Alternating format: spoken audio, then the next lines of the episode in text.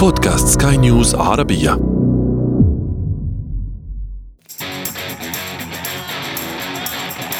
أثير المونديال.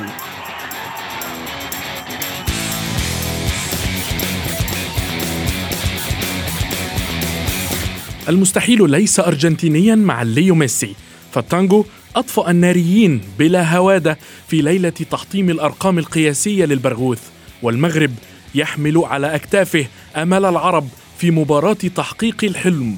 فهل يفعلها أسود الأطلس أمام ديوك فرنسا؟ وما هو سر التوهج الأرجنتيني بعد السقوط في المباراة الأولى؟ وأسئلة كثيرة أخرى نجيب عليها ونحللها في حلقة اليوم من أثير المونديال. معي أنا محمد عبد السلام، ولكن دعونا أولا نبدأ من العناوين. ميسي يطفئ نيران الكروات في مباراة تحقيق تحطيم الأرقام القياسية. أسود الأطلس يطرقون أبواب النهائي، هل يعبرون أم ينتهي الحلم؟ وفي فقرة ما لا تعرفونه عن المونديال نكشف لكم قصة أحد النهائيات المثيرة التي أقيمت بلا حكم، وقارب النجاح ينقذ الموقف. أثير المونديال بثلاثية نظيفة وأداء رائع وتألق ليونيل ميسي، تخطى المنتخب الأرجنتيني منتخب كرواتيا العنيد، ضاربا موعدا في النهائي الذي غاب عنه منذ ثماني سنوات. فهل يحمل ميسي كأس الذهب في آخر مبارياته مع منتخب التانجو؟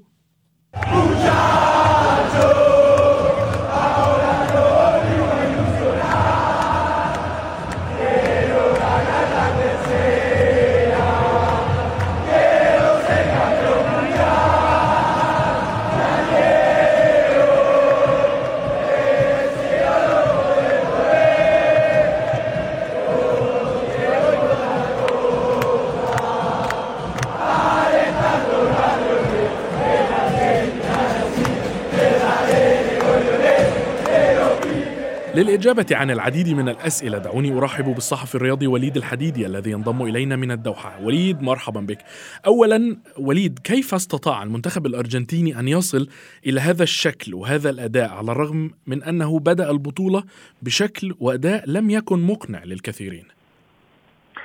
تحياتي محمد وتحياتي لكل السادة المستمعين. كما قلت طبعا المنتخب الأرجنتيني بدأ البطولة بداية محبطة بهزيمة لم تكن متوقعة أمام المنتخب السعودي، لكن يعني علمنا التاريخ ألا نحكم مبكرا وألا تكون البدايات مصدرا للحكم تحديدا في كأس العالم. يعني رأينا قبل ذلك أبطال في بعض النسخ تعثروا في المباراة الأولى، فعلتها أسبانيا مثلا ألفين وعشرة نعم، والأرجنتين في وصلت للنهائي في ألف وتسعمائة وتسعين وكانت قد تعثرت في المباراة الأولى.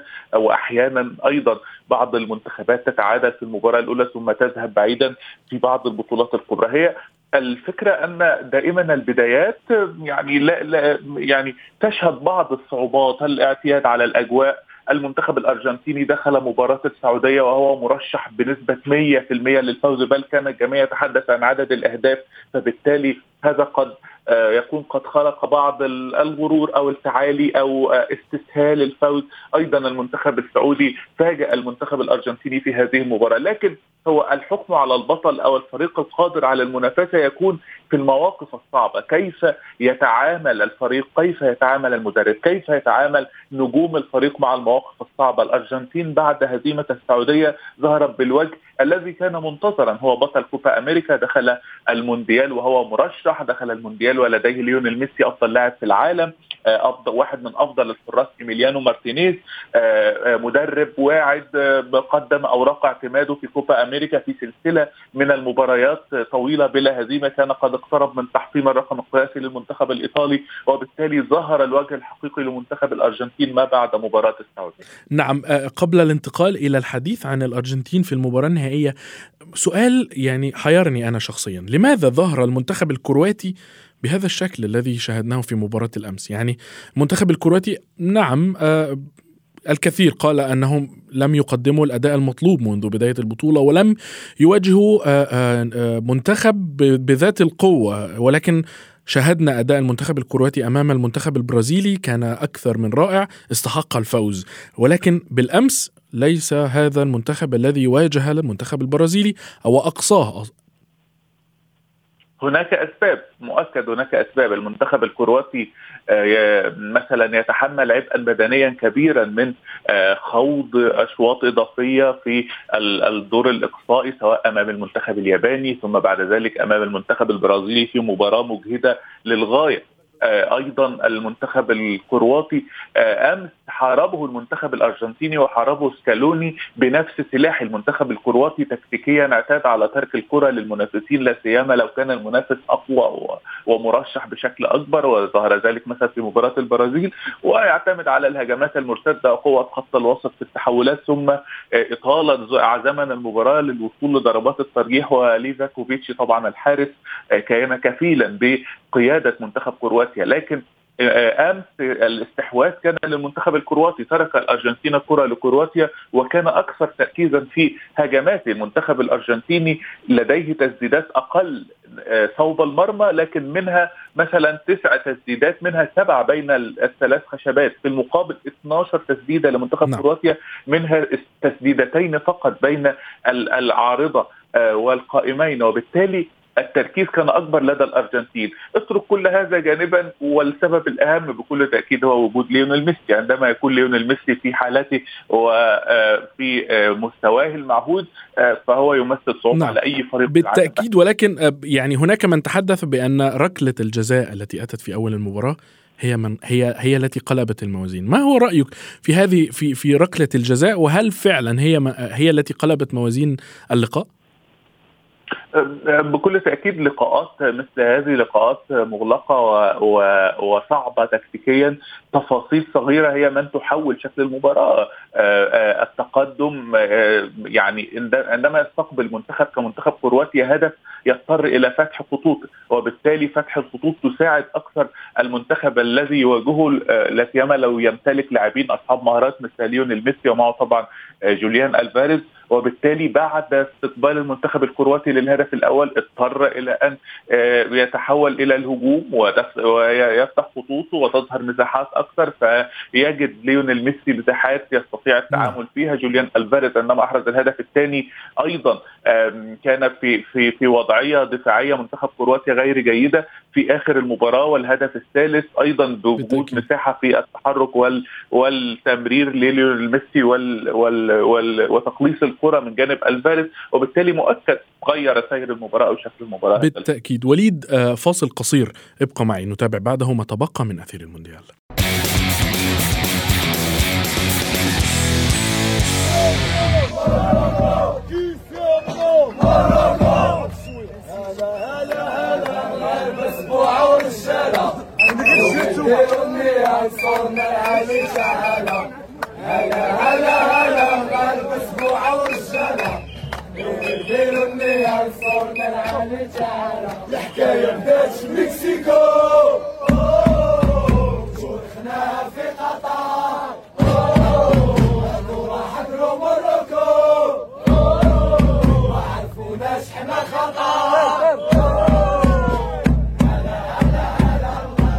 المنتخب المغربي حامل آمال أحلام العرب على أعتاب كتابة سطر جديد من التاريخ اليوم، عندما يواجه المنتخب الفرنسي في نصف نهائي الحلم.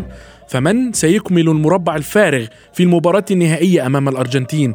وما هي تحضيرات الركراكي لهذه المباراة؟ والكثير من الأسئلة التي أبحث في إجاباتها مع ضي... مع ضيفي الصحفي الرياضي وليد الحديدي، ونرحب أيضا بالصحفي الرياضي والباحث في المجال الرياضي الدكتور منصف اليازغي. دكتور منصف، أولا دعني أرحب بك وأسألك، يعني وليد الرجراجي فاجأ الحضور في مؤتمر صحفي الأمس عندما قال أتمنى أن لا ألا تحترمنا فرنسا، لو احترمتنا ستكون المباراة معقدة. ماذا يقصد بهذا الاحترام؟ هو يقصد أولا السلام عليكم ومساء الخير للجميع. أولا هو يقصد بأنه مختلف المنتخبات التي واجهها ربما لم تحترم المغرب باستثناء كندا. ربما باقي المنتخبات اعتقدت بأنه كل ما تحقق هو صدفة، وبالتالي في كل مباراة كانوا يعتقدون بأنه هذا الدور سيخرج من المنتخب المغربي، وبالتالي لم لم يحترم منتخب مغربي من مختلف المنتخبات، سواء بلجيكا أو كرواتيا أو البرتغال أو إسبانيا. وبالتالي هو يقصد بأنه يتمنى أن لا يحترم المنتخب الفرنسي وبالتالي يسقط في الفخ الذي سقط فيه باقي المنتخبات، وهو ما أشار إليه اللاعب فاران الفرنسي عندما قال لن نسقط في فخ المنتخب الفرنسي المنتخب المغربي، لأنه يعرف جيدا بأنه هذه نقطة قوة المنتخب المغربي عندما يدخل وسط توقعات بأنه سيخرج سريعا. إذن تصريحات وليد الركراكي منذ بداية المونديال كانت ذكية جدا وكانت يعني مضبوطة ولم ولم تخرج عن السياق. نعم، يعني الكابتن وليد اعتمد فعليا على العامل النفسي سواء مع لاعبيه أو مع الخصم. دكتور منصف، نعم، يعني هذا يعني أن كابتن وليد رجراجي اعتمد على العامل النفسي ليس فقط مع لاعبيه وإنما مع مع الخصم أيضا. بطبيعة الحال، وهو يجيد قراءة حتى الخصوم، أه تتابعنا كيف وثق في إمكانياته وكيف أنه تمكن من قراءة الخصوم جيدا وعرف أنه الاستحواذ ليس هو الفوز، وبالتالي كان بعض الطرائف التي صدرت في المغرب وأنه أنه قيل بأنه من يريد استحواذ الكرة فلي فليحمل معه حتى إلى الفندق، المهم هو أن نحمل نحن معنا التأهل. إذن هو يعرف خصومه جيدا، يجيد قراءة الخصوم منذ أن كان ورفقة الوداد البيضاوي، وبالتالي لا خوف عليه اليوم. أنا شخصيا أرى لو تمكن منتخب المغرب من الحفاظ على شباكه نظيفة في الشوط الأول فربما سيبدأ الشك يدب في في أوصال المنتخب الفرنسي، وهذا ما أشارت إليه حتى بعض القنوات الفرنسية بالأمس، خصوصا القناة الفرنسية الأولى عندما قالوا إذا لم يسجل المنتخب الفرنسي في ال في ال في الشوط الأول ربما قد يكون ذلك كله في صالح المنتخب المغربي. نعم، نتمنى ذلك جميعا. آه وليد، ماذا آه تتوقع أو آه آه يعني الركراكي لديه مهمة صعبة اليوم، هي إبطال مفعول مبابي، جيرو، غريزمان والعديد من الأسماء الكبيرة. من قادر على أرض الملعب في المنتخب المغربي لتحقيق هذا آآ آآ الغرض من الركراكي؟ بكل تأكيد لو تحدثنا عن المنتخب الفرنسي كما قلت هو أكثر منتخب تكاملا في هذه البطولة مع المنتخب البرازيلي، لكن رأينا ما حدث مع المنتخب البرازيلي وكيف تمكنت كرواتيا من إبطال مفعول هذه الكتيبة الهجومية وكتيبة وسط الملعب التي لا يشق لها غبار، وبالتالي كل شيء ممكن. ما قدمه المنتخب المغربي يجعلك على ثقة بأنه قادر على إيقاف أي فريق والتعامل مع أي فريق. أخرج المنتخب الأسباني وهو واحد من الأقوى المرشحين، أخرج المنتخب البرتغالي بما يمتلكه من أسماء كبيرة ومهارات. المنتخب المغربي فعل ذلك ليس على محض الصدفة، لكن لأنه بكل تأكيد فريق يمتلك أوراق فردية وجماعية وتكتيكية من الخارج متمثلة في وليد الركراكي. أشرف حكيمي اليوم آه واحد من أفضل لاعبي العالم في مركزه، يواجه آه مبابي زميله في نفس الفريق، وهناك العديد من اللاعبين آه الذين يلعبون في مستويات عالية ويشكلون كيانا واضحا ومتكاملا للمنتخب المغربي، آه بداية من ياسين بونو ونهاية بيوسف النصيري. وبالتالي آه فرديا يستطيع المنتخب المغربي، جماعيا وأيضا على مستوى الروح. مباريات مثل هذه تحتاج إلى الكفاح في أرض الملعب أمام منتخب يمتلك حلول في كل أرجاء الملعب، وبالتالي منتخب المغرب أمام مهمة آه ليست بالسهلة، لكنه هو نفسه من صنع الحلم ويستطيع الحفاظ عليه حتى النهاية. نعم بالتأكيد دكتور منصف، يعني آه كنا نتحدث بالأمس أنا آه وعدد من الزملاء بخصوص القلق. هناك من يرى أن القلق مبالغ فيه وهناك من يرى أنه من الطبيعي أن نقلق، وأنا كان تعليقي واضح أن القلق هو من عبر بنا من المنتخب الإسباني والقلق هو من عبر بنا أيضا من المنتخب المغربي. هل تعتقد أن القلق شيء صحي في مباراة اليوم أمام المنتخب الفرنسي أو لابد لنا أن لا نفرط كثيرا في هذا القلق؟ نعم ولا في نفس الوقت. لماذا؟ لأنه وليد الركراكي كان قلقا من المباراة الأولى أمام كرواتيا وكان نحن نواجه وصيف البطل وكان قلقا، ولكنه لم يبدي ذلك صراحة. بعد المباراة خف عليه الضغط وقال بأنه لم لم نفعل أي شيء، هي نقطة تعادل واحدة في آخر مطاف أمام وصيف البطل، عكس المنتخب التونسي الذي ربما هلل كثيرا بنقطة تعادله مع الدنمارك. هذا هو الفارق بين المنتخب بين المنتخبين. هذا الأمر ساعد على دخول مباراة بلجيكا الثانية بنفس آخر، بنفس من الثقة ومن ال... من الاعتبار بأنه لم ينجز أي شيء إلى غاية الآن، حتى أنه ولو أنه في في رصيده أربع نقاط لم يتساهل مع منتخب كندا، على اعتبار أنه كل السيناريوهات واردة وأنه الإقصاء قد قد يكون معرض للإقصاء ولو ولو أن نسبة الإقصاء كانت ضعيفة جدا. إذن القلق هو حق مشروع، لأننا في آخر المطاف نواجه فرنسا.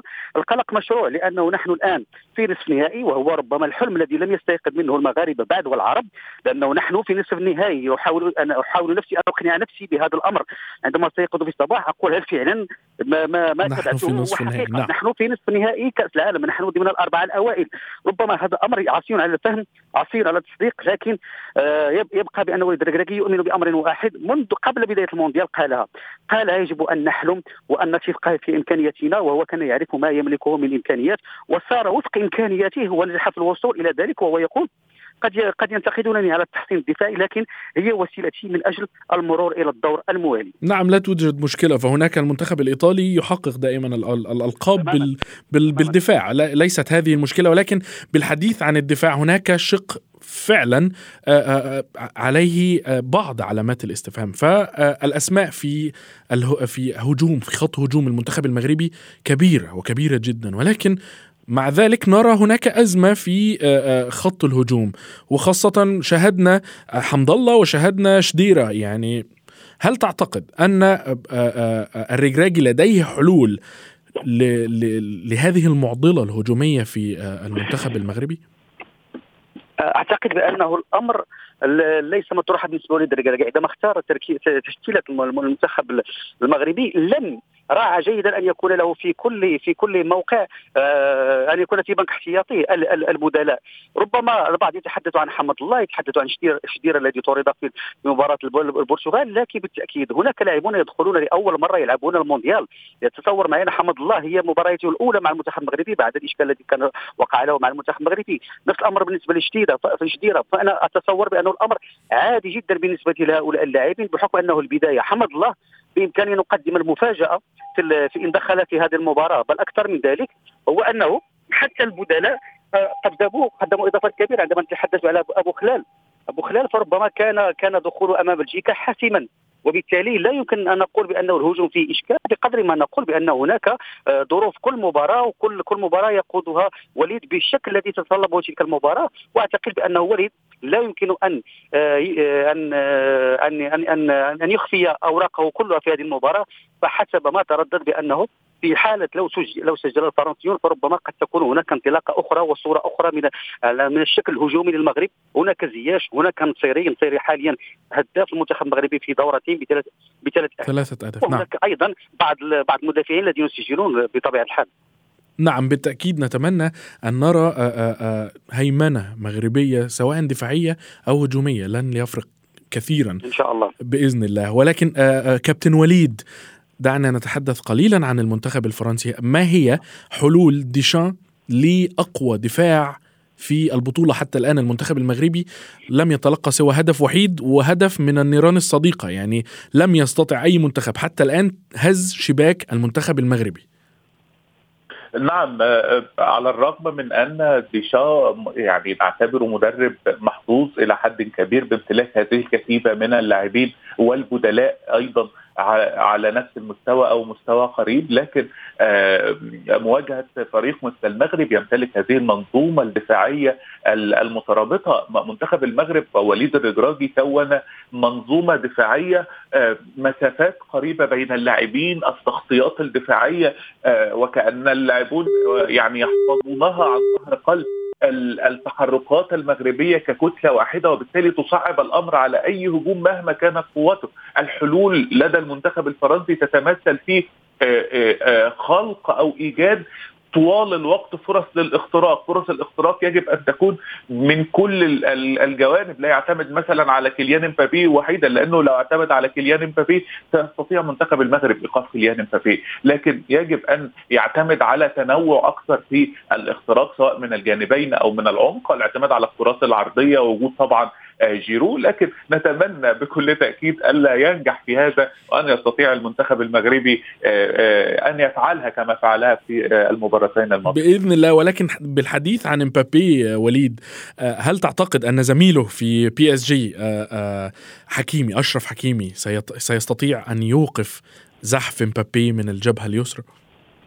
هو الذكاء الذي صنعه أو الذي استخدمه وليد الرجراجي في حماية أشرف حكيمي يعني هو من تسبب أو ما تسبب في ما قدمه المنتخب المغربي من أداء دفاعي قوي. الاعتماد على أشرف حكيمي كمدافع بشكل صريح يقلل كثيرا من قدراته ويقلل كثيرا من فائدته للفريق، لكن حكيمي طبعا يحفظ امبابي عن ظهر قلب ويحفظ تحركاته وطريقة لعبه، وتبادل الاثنان يعني الثناء عبر مواقع التواصل الاجتماعي. لكن أشرف حكيمي مع وجود سفيان امرابط في وسط الملعب رجل التغطيات الاول، مع وجود سليم املاح وعز الدين والناحي وايضا الثلاثي الدفاعي وان كان نايف اكرد قريب من الغياب، لكن المنظومه هي من تستطيع المواجهه ليس الفرد. اشرف حكيمي يمتلك خبرات ويستطيع نقلها لزملائه ويستطيع ايضا مواجهه مبابي، لكن دائما لا يواجه اي لاعب في المغرب لاعبا اخر بمفرده. هي منظومه صنعها الرجراجي وتستطيع مواجهه أي هجوم لو كانوا في كامل تركيزهم، الخوف فقط من النواحي البدنية والتأثير البدني، الخوف من بعض الإصابات التي قد يعني تؤثر سلبيا على المغرب، لكن بشكل عام المغرب يستطيع إيقاف هجوم فرنسا مهما كانت قوة. نتمنى ذلك بإذن الله. ولكن وليد دعني أعود بك مرة أخرى إلى ميسي. هل إعلان ميسي أن أن نهائي كأس العالم الحالي هو المباراة الأخيرة له بقميص التانجو سيكون له تأثير على زملائه؟ سريعا من فضلك. هو طبعا قال ذلك قبل المونديال أن أن هذا هو المونديال الأخير، وبالتالي النهائي هو النهائي أو المباراة الأخيرة له بقميص الأرجنتين في كأس العالم. قد يلعب مع الأرجنتين في في في بطولات أخرى لكنه لن يلحق على حد قولي بكأس العالم ألفين وستة وعشرين، وبالتالي بالعكس التأثير سيكون إيجابي، لأن الجميع وفي كل التصريحات يقولون أنهم يعني سيموتون من أجل إهداء ميسي لقب كأس العالم في بطولات الأخيرة. نعم بالتأكيد، نتمنى أن نشاهد المنتخب المغربي هو الطرف الآخر أمام المنتخب الأرجنتيني في نهائي كأس العالم فيفا قطر ألفين واثنين وعشرين. شكرا جزيلا لكما، كنتما معي الصحفي الرياضي وليد الحديدي، وأيضا كنت معي الصحفي والمحلل الرياضي الدكتور منصف يازغي.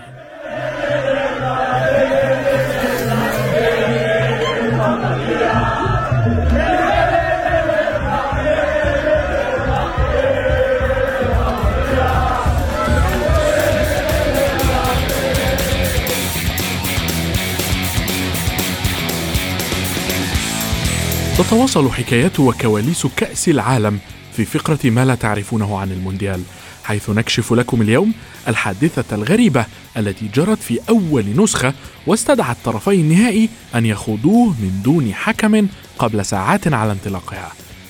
واجه نهائي كأس العالم الأول في الأوروغواي مأزقا كبيرا تمثل في هروب الحكام من إدارته، والقصة تعود إلى الأجواء المشحونة التي سبقت المباراة بين جماهير المنتخبين أوروغواي أصحاب الأرض وجاره الأرجنتيني، حيث زحفت جماهير التانجو بالآلاف عبر نهر لاباتا وبأيديهم الأسلحة من أجل حضور اللقاء، ورفعوا شعار النصر أو الموت. تلك الأجواء جعلت الحكام ينسحبون من إدارة النهائي خوفا من هذا الحماس الزائد الذي ملأ المدرجات بما يقارب سبعين ألف متفرج. وفي النهاية وافق الحكم البلجيكي جون لانغينوس على إدارة المباراة، لكن بشرط توفير عوامل الحماية والأمان له، وعلى رأسها قارب للنجاة مجهز في الميناء من أجل الهروب إلى أقرب نقطة آمنة فور انتهاء المباراة. وبدأ القلق يتسرب لنفس الحكم من ثورة جماهير أصحاب الأرض بعد انتهاء الشوط الأول بتقدم الأرجنتين بهدفين، إلا أن أصحاب الأرض استطاعوا تحقيق ريمونتادا مثيرة في الشوط الثاني، حيث سجلوا ثلاثة أهداف دفعة واحدة أنقذت الموقف وتوجت أوروغواي باللقب. بهذا نكون قد وصلنا وإياكم إلى صافرة النهاية من حلقة اليوم من أثير المونديال. انتظرونا في حلقات جديدة قادمة. كنت معكم أنا محمد عبد السلام، إلى اللقاء. أثير المونديال.